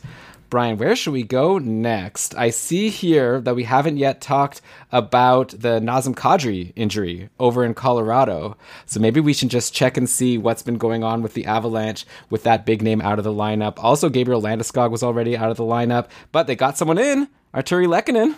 So there you go. And uh, unfortunately, in the latest game, which was yesterday, it looks like Burakovsky got on the line instead of Nichushkin with MacKinnon and Rantanen. So, like last week when we were like drooling over Nichushkin and saying how he's someone that you have to roster because he's like top line, top power play. And I feel like I do this a lot. And it turns out to be a mistake, right? I was like, oh, and now with like Kadri out, there even more of a chance that Nichushkin like holds this like top deploy. I don't know. Like, but yeah, when a player gets injured, that's significant. Obviously, a bunch of things get shaken up. And all of a sudden now Nichushkin, a little less interesting. He still took four shots against Pittsburgh for what it's worth in this game where uh, Colorado won three to two. But since they won, maybe there's better chance that those lines will stick together. But yeah, Nichushkin was playing on a line with Artturi Lehkonen and JT Compher. But are we at a point now where basically it's like we've got a top line of MacKinnon, Rantanen, and Burakovsky, and then kind of everyone else is a lot less interesting because then we're looking at Nichushkin, Lehkonen, and Compher as a second line? I think so. Except I will at least point out that since joining the Avalanche, after I think there were like a lot of visa issues for Lehkonen, it took him a long time to actually get into the lineup, but he now has 10 shots in three games with the Avs, which is a nice, tidy piece of business, including five shots against Pittsburgh on Saturday night. That game was a slugfest, by the way. Looking at the box score there, uh, what was it? The shot count was like 40 to 38 in favor of Colorado. Darcy Kuemper and Tristan Jarry were both fantastic for their teams. And interestingly, for this um, this Lehkonen line, which you know it probably doesn't deserve to be called the Lehkonen line, more like the Nichushkin line with Compher and Lehkonen. Um, they played a lot. Uh, both teams, Pittsburgh and Colorado, shortened their benches. It almost seemed like a playoff matchup where each team, they were just going toe to toe, all out, and their bottom lines and bottom pairings were not seeing a whole lot of action um, as Kuemper and Jarry stood on their heads and kept it a, a close and super entertaining game. Um, but yeah, shout out to Artturi Lehkonen. I might be interested in him. JT Compher is somebody who is uh, generally pretty boring because he doesn't shoot at all, and that has held true. Um, but I would still like, at least as a streaming option, be interested in Lehkonen after Nichushkin. I wouldn't write him off completely, and I'd still prefer him more to someone like Alex Newhook, who did point in that game, but still, and in fact, in his last two games, but still is playing like barely above 10 minutes a night. Yeah, I think I'm with you on, on, all of that at this point. Yeah, I think it's like Nichushkin is interesting, Lehkonen maybe. Compher I always mix up with Alex Kerfoot. Like I don't even I guess they were both on Colorado at some point. But yeah, I always like say one and then mean the other. And so I and I feel similarly about them and their fantasy value for the most part, to be honest. A lot of people in our chat were uh, freaking out about a Brock Boeser injury today, but it looks like he's back. So Brock Boeser is not injured, though he still is doing nothing. He's pl- like you know he's still with, not with too the way excited. he's playing and what we said about him last week is not someone that I think you're freaking out about a whole lot. It's like if he's injured, maybe it's like, well, maybe he could use a few games off, take the classic keeping Karlsson vacation, and come back a more effective player because he's sure not doing much for you while he's in your lineup. Yeah, but I guess now he he's back. Uh, Vancouver plays uh, Wednesday, Thursday, Saturday next week, and uh, he was actually dropped in Tier One Sweden. So for any of you holding on to Brock Boeser and feeling like you know he's probably too good to drop. Like you know, other obviously there's different situations. Maybe he was dropped by someone in a you know a semi or quarterfinal matchup that just needed to do what they needed to do to win that week. But you know he went through waivers, right? So both myself and Mark had buys, and neither of us put a claim on him because I figured, well, I'm not gonna you know drop Mikheyev who plays Monday, Tuesday to pick up Boeser who plays Wednesday. Maybe if like Boeser's still out there on Wednesday, then I'll consider adding him. And if someone else takes him, then I'll grab some other streamer from Wednesday. I'll go with uh, Paul Stastny, as we've all been joking around about as someone that maybe could do something for you. So it's interesting. But yeah, if you have Boeser, I think, and, and you really want a game next week, I think you can probably get away with dropping him, taking like a Toronto or Boston player who plays Monday, Tuesday, or Columbus, and then get Boeser back on Wednesday if you can. And if not, whatever. Like now that I say it, he's probably going to score a hat trick or whatever on Wednesday. Like it's obviously possible. Like he's in a good line and he's obviously been known to score a lot of goals in the past. But as we've discussed, it's been a while since he's done anything especially noteworthy. For sure. It- well, I, I already said my piece on Boeser, right? I'm not going to add a whole lot uh, of context here, except I think it might be best for anybody who has him and is afraid to drop him. Yeah, for him to go on IR. By the way, last week we talked about uh, JT Miller's line being with Tanner Pearson and Conor Garland and how both guys might be interesting. Tanner Pearson. Uh, eight shots in his last two games going into tonight's action against Vegas but that's it. No points. And then Conor Garland uh, had a five shot night uh, in the first of the home and home with St. Louis, and then followed that up with no shots but one assist. So, I mean, about what you'd expect from Conor Garland and Tanner Pearson. No automatic value to be found here, unfortunately, though, just because they're playing with JT Miller. Okay, and actually, when I, we were just talking about all these players that I was saying that maybe you drop like a Boeser and grab someone playing Monday, Tuesday. There's three teams that do that. Like I said, Toronto, then Boston and Columbus. We've already discussed Toronto to death, but actually, Boston and Columbus played each other on Saturday. So maybe let's take a look at who's doing well on either of those teams and see if the, who is that streamer over there. Uh, the Bruins won five to two, and Erik Haula is hot again. He scored two goals. He's playing on that line with Pastrnak. I think it's pretty clear to me. I know that like Jake DeBrusk also had a good game. He's playing on the Marchand line, so I guess, I guess it's an interesting conversation. Charlie Coyle actually scored a goal, and I believe he's the one who was getting t- uh, power play time at some point. It looks like that's over now. Oh, that was just when Bergeron was injured. So yeah, forget him though. Obviously, he's still able to do something. But I think for me, I'm looking at Haula, then DeBrusk, and then Coyle, and then like, I guess Craig Smith if you're going super deep. But you're you're with me on that. Absolutely. Well, Craig Smith is now like a, a super deep cut. Um, he was more in the conversation at various points in this season, but in the last few games, he's playing like 14 minutes a night. So I, I wouldn't be so invested in him at all, even though he has had one of the better runs lately of anyone in Boston. He seems to be the odd one out at the moment with no deployment to really be very excited about. Uh, and then, like you said, I would go with Erik Haula first. Uh, now that what he's doing is sustainable, he's got four goals and six assists for 10 points in his last six games. Uh, those four goals have come on 12 shots, so he's scoring on one of every three shots he takes, which isn't going to sustain. But what is going to sustain for Erik Haula is that he's playing with David Pastrnak and Taylor Hall. And last week we were talking about how Taylor Hall is suddenly in the conversation as a top end fantasy option again. Uh, now that he has someone to play with in David Pastrnak, and Erik Haula gets to be there too. So I think he's someone who can go hot and can go cold, but I'd prefer him to Jake DeBrusk, who himself is on this four game point streak with in, during which he has six points, including four goals on 11 shots. So also scoring on almost one of every, or more than one in every three shots he takes.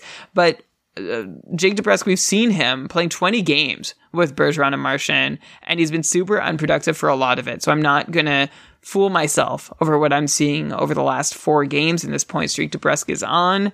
Uh, and Haula are probably cut from a fairly similar cloth, but I would take Haula, who seems to have done better with his opportunities over the last few years than DeBrusk has. Yeah, I'm with you, but also obviously they might both be available, or maybe only one of them is available. I think they're both interesting now going into at least Monday, Tuesday, and then drop for Brock Boeser or someone, you know, playing on Wednesday. Like we said, Boston plays Columbus and Detroit, so not the hardest of competitors as opposed to those Toronto streamers, where again they're playing Tampa Bay and Florida. Then, yeah, Columbus is the other team that plays Monday, Tuesday. We have a question in the chat here actually from Dan Barber asking if he should stream in Charlie Coyle or Gustav Nyquist. So let's see what Nyquist has been doing here. Uh, he's been playing on a line with Bjorkstrand and Cole Sillinger most recently in that game where they lost to Boston. Nyquist also on, I guess this is the top power play, or I don't even know. Nyquist, Roslovic, Bemstrom. That can't be the top power play, but I guess they were mixing things around in that game for this, like, looks like one power play opportunity. But uh, is Nyquist, I don't know, he's so boring to me. He's kind of like even Jack Roslovic is playing on the top line, who's someone that I think should be interesting. Like he's playing with Laine and Voracek, but he's available in Tier 1 Sweden, and I'm still trying to decide on who I'm going to replace Nylander with. I don't know. I'm just not feeling Roslovic or or any of these people. Yeah, well, Nyquist is like when last week we talked about Brandon Saad and how he's like this 50 50 hit. And with St. Louis coming up with a, a four game week, you should probably check out Brandon Saad because he's probably going to get you two points. You don't know when, you don't know where. He ended up getting like four points this week, of course, because it's the week I decided not to stream him. And, you know, there are these guys who you stream in over and over through the season to zero results that eventually you just give up on. But then they happen to somehow land on your opponent's roster at the worst possible time to take revenge on you. And Saad is one of those guys for me who I gave up on. And Gustav Nyquist has also been that guy in past years for me. And also this year for me too. Uh, Nyquist has had a couple meaningful runs here, but they all seem pretty random. And I'm never really convinced that anytime he strings a, a few multi point nights together over the course of a couple weeks, that they're going to keep coming this way. He does it, but not in a sustainable way. Um, that makes him somebody that I'm really that excited to roster. He's at a 50 point pace this year, and that's about what I expect. But I, I will put him, you know, slightly ahead of the Brandon Saad type, where it's like a 50 50 chance he'll score on any given night. Gustav Nyquist probably has a, a slightly better chance of putting up a point or a multi point night than Brandon Saad, but not by much. So who's the, who's the choice between Nyquist and Coyle? I'd go Nyquist. I think he's a little more likely to help you out than Charlie Coyle, but both of them are extremely boring. Yeah, I guess it's like for me, I'm going to say Coyle, but again, it's close. And a lot of times these decisions come down to like a coin flip. It's really hard to predict just these couple games. I guess Boston is playing Columbus in Detroit, and Columbus is playing Boston in Philly. And so I'd prefer, you know, to avoid that game against the Bruins, or maybe Linus Ullmark has a good game. Not like he's been so amazing. But by the way, uh, Boston has announced, very convenient for fantasy managers when teams do it, they've announced Ullmark Monday and Swayman Tuesday. So if Ullmark's out there for you and you want to stream someone, and you could get Ullmark for that Monday game against Columbus, and then you could safely drop him because then Boston will play again until Friday against Tampa, and like who knows who will play that game. And also, do you really even want that hold the goalie just for a game against Tampa in like four days? But that would be the strategy there. Uh, Brian, interesting development in Ottawa that Hunter Mooney has mentioned in our chat here that the Ottawa Senators, who defeated the Detroit Red Wings today, five to two, and they did it with a new line combination. Uh, so Drake Batherson off the top line with Norris and Tkachuk, and it looks like instead newly acquired Matthew Joseph was playing on that line, and Matthew Joseph had three assists. What? Okay. Uh, is it uh, to quote Ben? Is it Matthew Joseph season now? Like, I guess Ottawa's schedule. I apologize. Apologize to Shane, who's probably falling asleep right now because we're talking about a team that does. Wait a minute.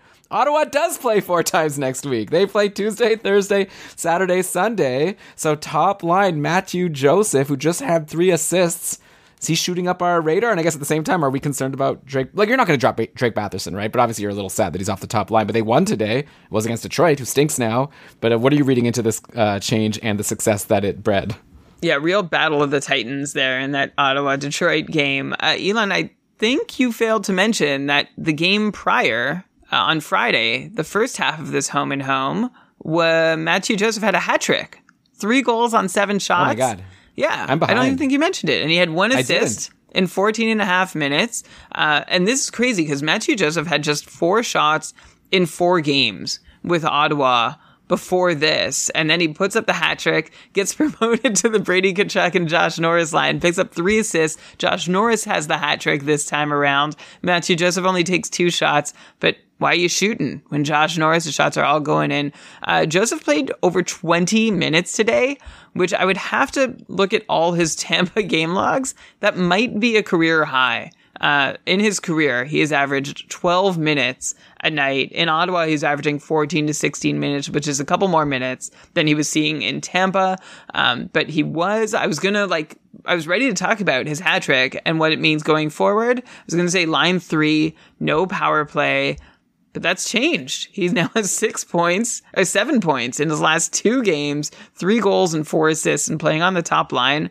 I'm interested. Lands as long as he plays with Brady Tkachuk and Josh Norris on this top line. If he does go back to the third line, forget it. I'm not interested. And Drake Batherson, uh, how can you not like a guy who's uh, been over a point per game for the whole season? And I think he's earned a bunch of it. Uh, he still gets to play with Stutzle and Formenton if he does hold on the second line, which isn't awful, right? It, it is a place that I think meaningful production can still come from. So don't panic too much if you have Drake Batherson.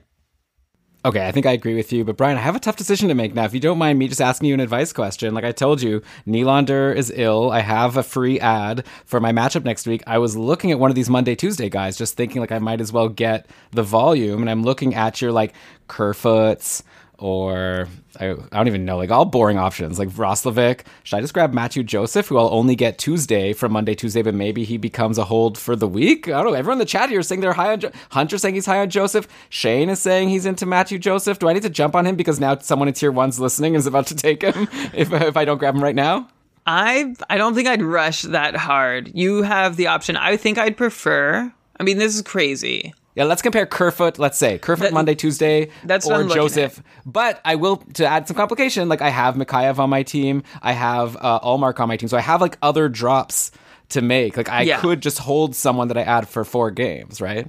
And would you get extra games if you don't make any of these drops? Well, I was thinking originally that I would add a Monday, Tuesday person and then drop that person for like a Brock Boeser or someone in free agency, you know, that starts playing on Wednesday. But you know, if that if you say Matthew Joseph is someone that is like good and then potentially like someone to hold for the week, then I could drop other people and just hold Matthew Yeah. Joseph and get his four games, which is still pretty good. I'll take four games. Yeah. The thing is that I still think Matthew Joseph is probably a middle six forward. You know, I don't think he has this huge offensive upside. I think he's like a, a solid player who can play a good role in the middle six, but I don't think he's a legit top liner, which, you know, after these performances though, how do you assume he's going to be knocked off the top line? I, I'm not sure. Um, but I also don't know how he ended up on the top line. I guess from his hat trick that he had, and they're like, okay, we have a new uh, a new first line player, and of course the organization you know wants to show off their newly acquired piece. Nick Paul traded for Matthew Joseph was a fan favorite, so let's make a quick fan favorite out of this guy too. There's motive. These are all the things you need to consider in the big picture. Elon, I truly, you know, the, the answer to this question is so entirely deployment dependent. Matthew Joseph could be nowhere next game, and Alex Kerfoot is likely to still be on the second line. So, you know, I, I hate to, I think it's the boring choice. I would go Alex Kerfoot. But if you want to take that big, like Matthew Joseph is the bigger swing. So this, I think, comes down to how you want to, how you want to strategically play your week. I see. It's like a ceiling versus floor thing, and then so for people listening, Yeah, you have to except except Kerfoot's floor is incredibly low as well. Like his floor is no higher than Joseph's. Yeah, I guess Kerfoot like likely gets a point or two uh, this week just because he plays in the top six in Toronto and they score a lot of goals.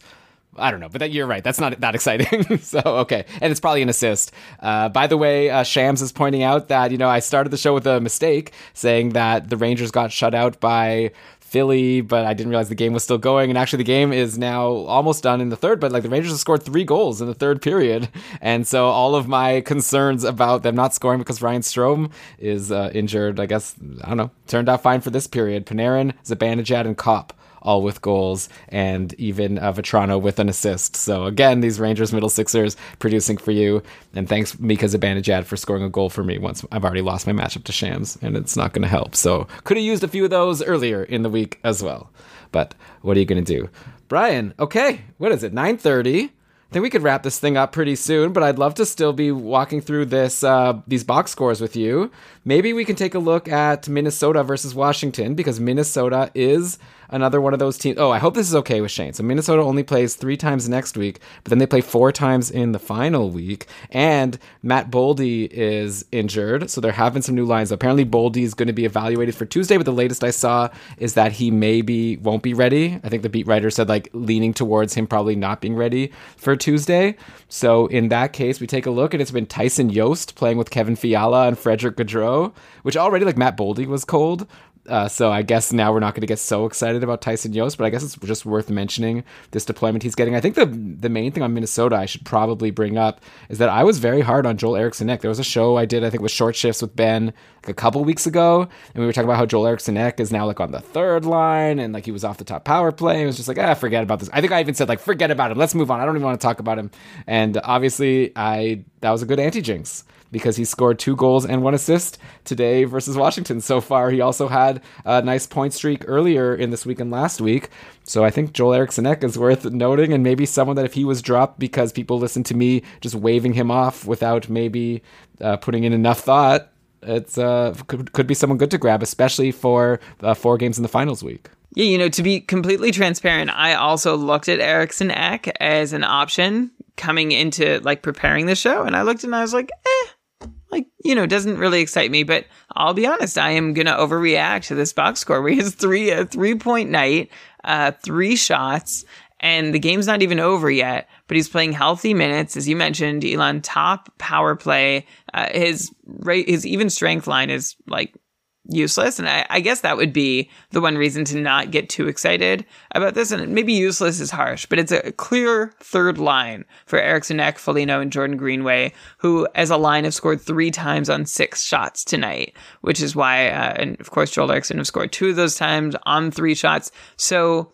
um, I think he's he's not a bad bet amongst all the other sort of streamers we've talked about on the show so far tonight as a as a forward option to try. Like if you're asking me what was it, Nyquist, Coyle, or Ek, I think I I would take a flyer on oh, Ek and see if he can. Yeah, yeah. Um, to me, like Ek is like higher. Like yeah. I take Ek also over Matthew Joseph. Like I just think he's yeah. like a higher end guy. Uh, I might have him around Joseph, especially if Joseph sticks on the top line. Like he's not someone I'm rearranging my roster to fit in because this game has gone really well. Uh, that's what I would do if I re- were truly overreacting to the box scores. But he is like he should be. You know, when I'm planning for the week ahead, I usually look at the schedule, look at all the teams playing the most or who I'm going to get the most games from, and I go through each roster who the top free agents are and like compile them into my watch list and Ek would be at the top of that list, essentially. If we were, if I had a team to manage next week in the Cupful, oh. which I don't, sadly. It's okay. Don't cry for me. I'm winning my, another league. I'm okay, happy. That, I'm okay with my performance overall. You've got a um, good life. yeah, everything's okay. Thanks for thanks for worrying about me though. I appreciate it. Uh, I think let's also go to Edmonton before we sign off because there was news that Mikko Koskinen is like injured. He has an illness or whatever, so he was out for today. I feel really bad. There was one of our patrons, Jason, was asking on Discord, like, should I make the preempt? I only have one move left for the week, and I, a goalie start would be really useful for me. Should I just make the preemptive move and add Koskinen because, like, I know the goalie game it hasn't been announced, but if I don't take him, someone else might take him. And then a bunch of people were saying, I think Brian, you even advised caution. You were like, I like to wait for a goalie start confirmation before I grab a goalie. And then I had to like open up my big mouth. I just chimed in and said, Yeah, you know, just for what it's worth, I didn't say like go grab him. I just said for what it's worth, I think it's very likely Koskinen will play because he had two good games. Then Mike Smith came in and stunk. Why wouldn't Dave Tippett or not Dave Tippett? Whatever, like the new coach. What's his name again? Jay Woodcroft. Yeah, Woodcroft. Like I just assumed like for sure he would play Koskinen. Why would he not? But I guess one reason why he would not is because Koskinen is sick. So I think like my advice wasn't wrong. Like I think they were probably going to almost for sure they were going to play Koskinen. I would think. Spoken but, like someone who hasn't had this sort of heartbreak. Uh, like has this happened to you this season, Elon? Because this happened to me where I've added the guy who like 99.9% sure is going to start. And I think it's happened to me more than once this yeah. year. And I ended up I, yeah. losing the move, losing the game. And I ranked, like, the question was in the, that we were being asked on our Discord was, should I add a skater or a goalie for my purposes for the game tomorrow? And like, we all agreed goalie. And then the follow up was, what if the goalie's not confirmed yet? And so I ranked it confirmed goalie, skater, unconfirmed goalie. And I feel very justified now. Like I'm. I just this- think, like, I- but I yeah. feel terrible because yeah, he took the plunge, and I hope he still wins regardless, or that it wouldn't have mattered, right? Yeah, I'm just gonna say like. I like injuries are hard. Like he could have added a skater, and that skater could have ended up having an illness also, right? So I, I would feel a lot worse about the advice if like just Mike Smith got the start over Koskinen, like illness aside. You know, like, I can't predict who's going to get sick. Uh, so, but anyway, I guess the advice could have been to just wait all the way until like the moment before the game starts, and then make your ad to make sure that the player's not going to get scratched at the last minute. Anyway, all this to say that Stuart Skinner has been called up on an emergency basis, and for, for however long Koskinen is out, I guess Mike Smith is the starter. He stunk in Oilers' last game, but right now they're halfway through the second. I'm totally going to jinx him because I don't care. Uh, he, you know, he's shutting out uh, Anaheim right now. Edmonton's up four nothing. Obviously, a lot could still happen, but uh, Mike Smith potentially becomes somewhat interesting. I don't really trust Mike Smith at this point, but if you want a goalie that might play, as long as Koskinen is out, like Edmonton plays three times next week uh, against San Jose, LA, and then Colorado. So at least those first couple of games aren't like especially scary. So if Mike Smith gets the call on Tuesday, I guess you can give him a try depending on who else is out there. just so sad like still and i can say this if i said this at the start of the season this was one of our most most controversial topics from the top of the season was my continued distrust of mike smith after the recent body of work but now i i can say it again uh it's sad it's sad to me that a team with a generational superstar connor mcdavid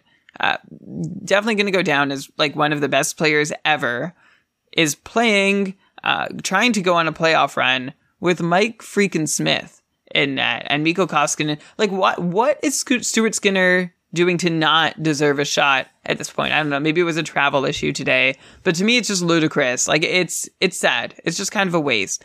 Um, but looking at the box score from today, I am seeing a couple encouraging signs from players who had been quiet lately. Ryan Nugent Hopkins with a goal and an assist tonight after being completely left out of a few nights of Edmonton scoring where there were goals being scored, but not with Ryan Nugent Hopkins on the ice. So it wasn't even that there were goals scored while RNH was playing and he wasn't getting in on them. There just weren't goals. And I'm not sure his lines deserved a whole lot anyway. So it's nice to see him tally again after having his managers wonder, uh, is this guy really worth holding? And Jesse Puljärvi also with a goal uh, tonight. He's been really quiet since coming back from injury, uh, even though he's been playing with Evander Kane and Connor McDavid, where Puljärvi has generally been reliable with. Uh, he hadn't been getting in on the action very often until now. So Puljärvi with a goal. Hopefully, that's the first of several points to come. Yeah, I mean, it's possible. He'll probably just run hot and cold, I'd imagine, but McDavid's having himself a game. This is why you drafted McDavid first overall in your leagues, because, like, it, uh, again, in my matchup against Shams, where he destroyed me this week, it probably helped him that he had four games from Connor McDavid, and, uh, you know, he, McDavid has not been quiet. Let's just say that. He's uh, been producing uh, better than Ryan Nugent Hopkins was before today, that's for sure. Uh, okay, I guess uh, Matt in the chat here is asking about Kuznetsov. Yeah, there were some line changes in Washington. Like, Washington, by the way, didn't play, like, all week, right? They played Monday. They didn't play again until Sunday. We had the whole controversy, some exciting discussion in our Discord because someone dropped Ovechkin in the Cupful because they were in the quarterfinals. They figured that they could stream, you know, that spot and get like five games or whatever instead of just Ovechkin's one game. And then I guess a lot of people were thinking like, well, let's see what Ovechkin does today to decide like how bad of a move that was. And Washington only scored one goal today and Ovechkin uh, had an assist. So I probably was ended up being a smart move, assume, unless like you would have won your week anyway. In which case, next week now you're minus Ovechkin and you don't get to move forward. So we'll have to check in and see if that manager actually did end up winning their week because of this move or whatever. However that worked out, but regardless. Uh, by the way, the decision we decided was to let the, the the plan was never to like not let the player drop, like not let the person drop Ovi. Like you got to manage your team how you want to manage it. We were just deciding whether or not to let Ovi go into waivers or whether to just like take him off the board and not let anyone get him. In the end, we decided, you know, people have been saving their fab all year. I never expected people to be saving their fab to potentially get an Ovechkin drop, but I guess at this point it would have been kind of weird to say like, no, he's too good. But we might make a change for next year, so we'll discuss that. We'll do. We'll probably do an episode at some point, right, Brian, where we'll discuss some couple rule changes. Maybe we could do even do a bracket again again of rule change suggestions. We'll we'll come up with something fun to do. Oh, for sure. Speaking of the cupful, by the way, kkupfl.com. Uh, shout You out. keep recommending the Cupful website, even though it's like out of date. I keep telling you, like, why do we keep shouting out a website it's just a place you can go to learn a little bit more about the cupful. It's Okay, fair enough. Uh, yeah, that's it. but don't sign up. If you go to the cupful.com and you see like sign up now, it- you can't sign up now. Elon's okay? annoyed Like, because we've had two sign ups in the last week. He's like, "What are we doing? Why are people so?" I've turned off the form. You can't accidentally sign up anymore. So I think that problem has been solved. But Elon, well, they still go to the site. They still Oh. go to the site and see the Okay. link. yeah. Well, okay. They see a lot about the cupful. It's a great, great website. We'll update True, it true. over the off season.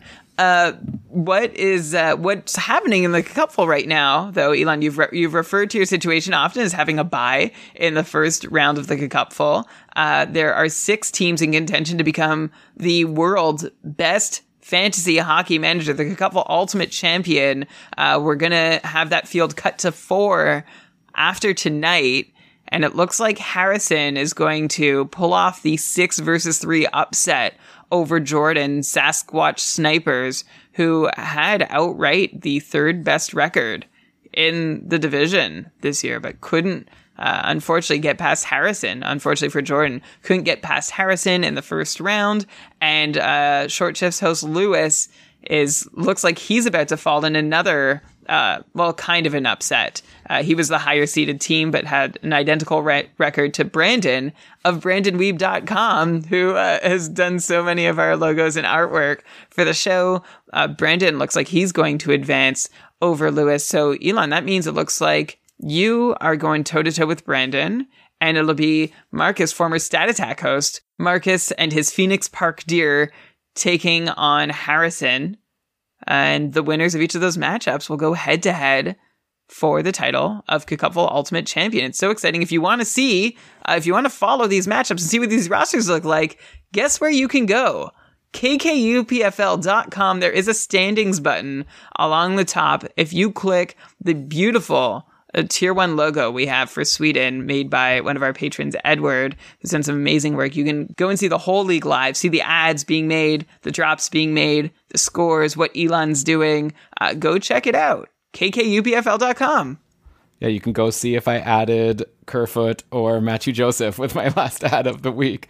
Uh, yeah, uh, it's going to be exciting. I'll be honest, I was kind of hoping for Jordan to win against Harrison just because then I would have played Jordan. And I made a trade with him at the trade deadline where I sent him Marchessault, who only plays twice next week, and I got back back Brayden Point. I also sent him Kuznetsov. So maybe it was a bit of a badly weighted trade, but I did it for the schedule and I was curious to see how it would play out if we actually played each other. But maybe it's good that I avoided Marchessault because even in two games lately, he's been completely on fire. He got, I think, another point today. Yeah, he assisted on the overtime winner by Shea Theodore. Oh, and he scored a goal. So yeah, Marchessault's actually been really amazing. So maybe uh, it's okay that I avoided Jordan, but so- sorry, Jordan b- bad luck for you. You're a really good player. But Jordan's one of the best players out there. But anyway, uh, I want to talk about Washington, right? That's the reason why I ended Oh. up talking about Ovechkin, and then we went to the Cupful. Uh, the whole news going into today was that Kuznetsov was off the Ovechkin line, and that was obviously something that happened earlier this year. I remember when Nicklas Backstrom came back from his injury, people were really worried about how that would affect Kuznetsov, and like, so here it is for whatever it's worth. Though actually, Kuznetsov did get an assist today on a goal that Ovechkin also got an assist on, so I guess things got shaken up at some point in the game. But you know, whatever. Like, I'm not going to be too worried about Kuznetsov. He's had a really good year. Maybe he'll let you down a little bit, but not to the point where you know he's droppable. He's playing with Oshie and Mantha. I think maybe an underrepresented story here is that Mantha's probably available in a lot of leagues, and maybe he gets an upgrade, getting to play with Kuznetsov and TJ Oshie if he stays healthy. So maybe take a look. Again, Washington's actually one of these teams like Vancouver. They don't play until Wednesday. So again, this is where you might want to strategize and get your Monday, Tuesday from I don't Kerfoot again. I'll throw it out there. Roslovic, whoever you're going to go. Oh, Haula on Boston. And then you drop for, if you can't get Brock Boeser, maybe you can get like a Mantha or, hey, if someone drops Kuznetsov, then go for it. So For sure. Kuznetsov, like, even if his schedule isn't the best, 12 game point streak just ended. And in that 12 game point streak, he had four more shots several times, including a couple six shot games, and played almost 26 minutes one night and had a few games above the 20 minute mark, which is rare for a forward. Um, I guess he's been averaging just over 20 minutes a night this season, but that's huge compared to the 16 and a half minutes a night he was averaging last year. So even though Kuznetsov might look, not look like the ideal candidate because he's not playing with Ovechkin, man, I would not be down on Kuznetsov, especially because uh, of his continued presence on the top power play. That game where he played 26 minutes, almost eight minutes of power play time. Sadly, just one power play point. I guess that's the reason why you play almost eight minutes, right? Because you can't score on the power play to end it. Uh, but he's a, a really fantastic option, and I wouldn't shy away from like I would rather have you know one fewer game of Kuznetsov uh, than you know one more game of Kerfoot or Coyle or Nyquist or any of these other guys. Yeah, I guess here's a trick, by the way, that you can use. If you happen to, this is a rare thing. This is kind of like what I was saying before about if you have a bye week, you can do certain like maneuvering when you have injuries. Listen to the last patron cast, know what I'm talking about. Another trick check and see if you have the most fab. If you're in your fantasy playoffs and you're like the cupful where we're a fab league where we all have a waiver budget and any player dropped and everyone has the option to bid on that player, if you have the most fab of anyone still playing, and don't forget the bottom couple teams may be locked at this point, like certain teams may be locked, that means you basically get a free drop where you get the player back for free, right? Because you could just use all your fab to get that player. So theoretically, you could like if you have Kuznetsov and you have the most fab, you can drop him today, like on Monday like in the Cupful, there's a day extra, right? So you could drop him on Monday. He won't clear till Wednesday morning. Get two games. Get your Monday, Tuesday, Wednesday, Monday, Tuesday games, and then get your player back on Wednesday. You can do that with Ovechkin, right? If you have the most fab, then you're guaranteed to win. So if you happen to be in that situation, there's a little trick that you can use to get a free drop and guaranteed to get the player back, which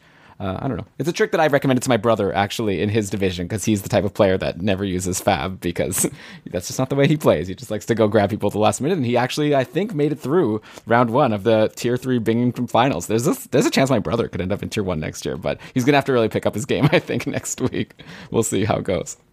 I can't wait to find out who wins tier one of the cupful and whether your brother wins his division two. Two Dabrowskis in the top tier? That'd be a lot.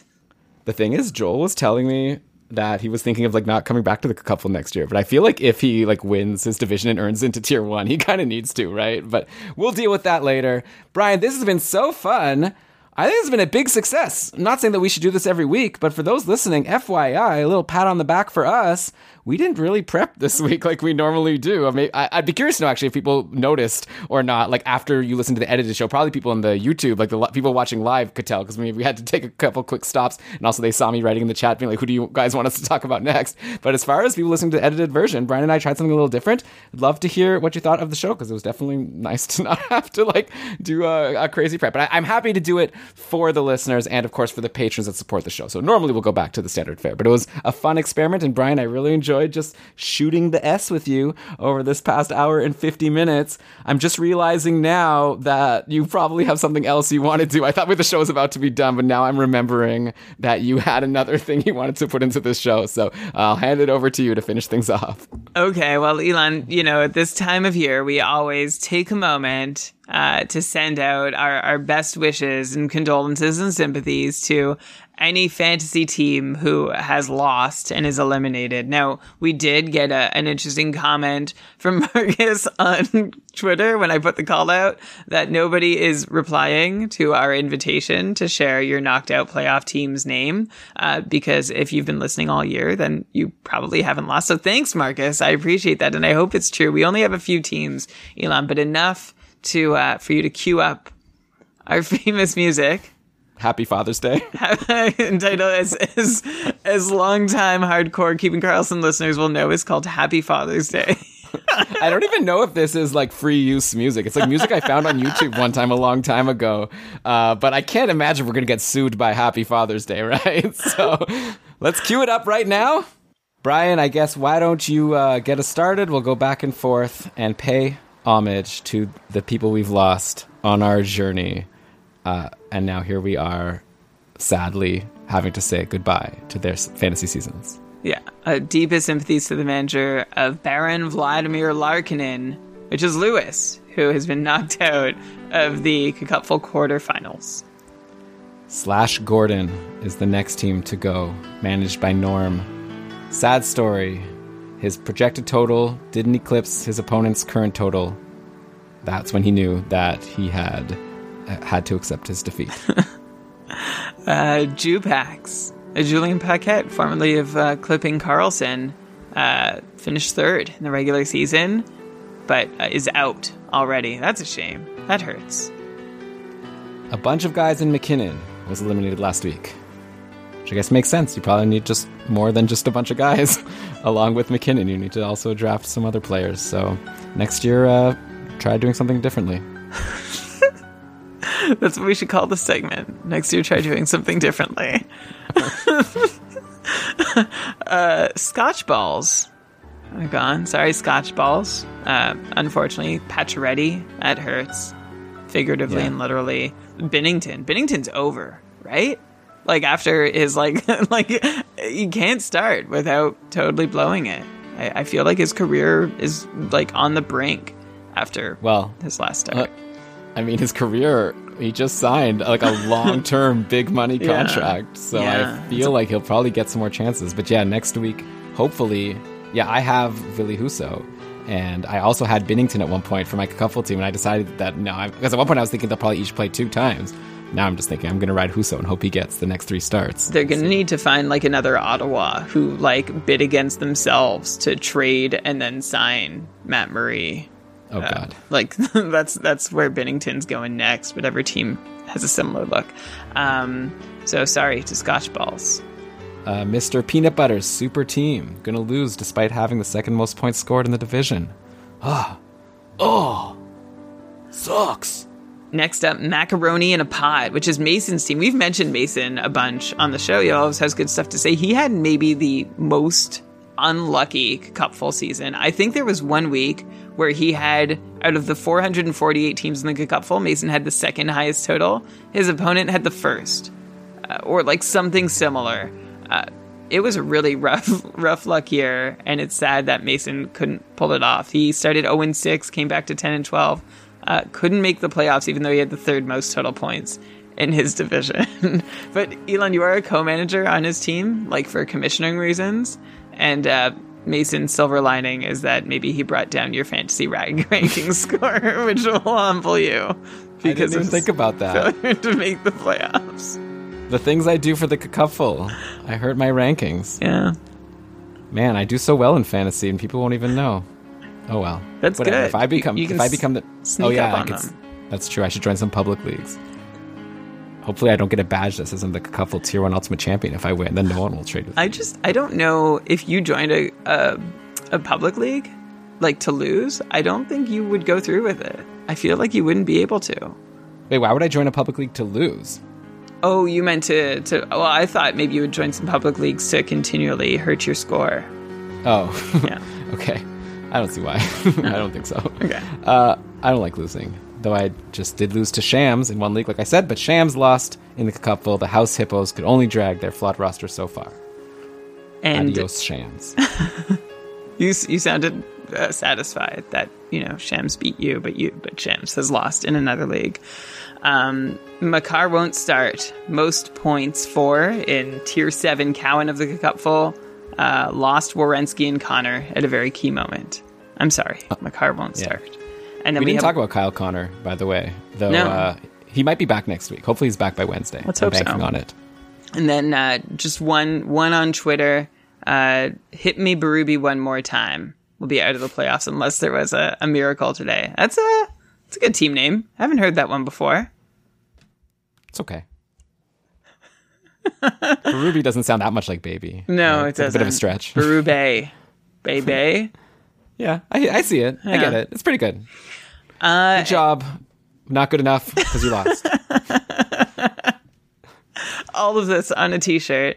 Uh, soon we'll be collecting uh, winners' names to celebrate, and uh, keep an eye out if you want your team tributed one way or the other uh, on our Twitter feed. Thanks for joining us this week, and just a reminder: we're doing a lot this off season. The content's still going to come, just because some of your fantasy seasons are over. Our season never ends. We're going to keep churning out the content, and you can be a part of our Patreon community for just $1 a month over the off season, thanks to our new special. So go to keepingkarlsson.com slash patron. We do this every summer, and the idea is you get a taste, you like what you see, and you decide, hey, these guys are worth supporting. Um, but if you think we're worth at least a dollar a month of your support, we would love to have you join us on board, keepingkarlsson.com slash patron. Yeah, and also, like Brian said, the content's still coming, right? So you could subscribe. Make sure you're subscribed to the podcast. These beat writer interviews, Ben and I are going to go deep. We're going to ask the questions that these beat writers I've had many times. Go back through the history of beat writer interviews we've done over the last couple summers. I get a lot of good question. Oh, that's a good question, Elon. So you know that's that's what I live for when I'm doing these interviews, right? So if you want to hear my good questions and some very good answers, because we pick up the cream of the crop uh, to you know of who we well who will accept our invites. So like you know we try to pick up the cream of the crop and then take what we can get. But yeah, we've had some really awesome interviews and we plan to continue it. So make sure to subscribe to Keeping Karlsson. But also forget about the summer.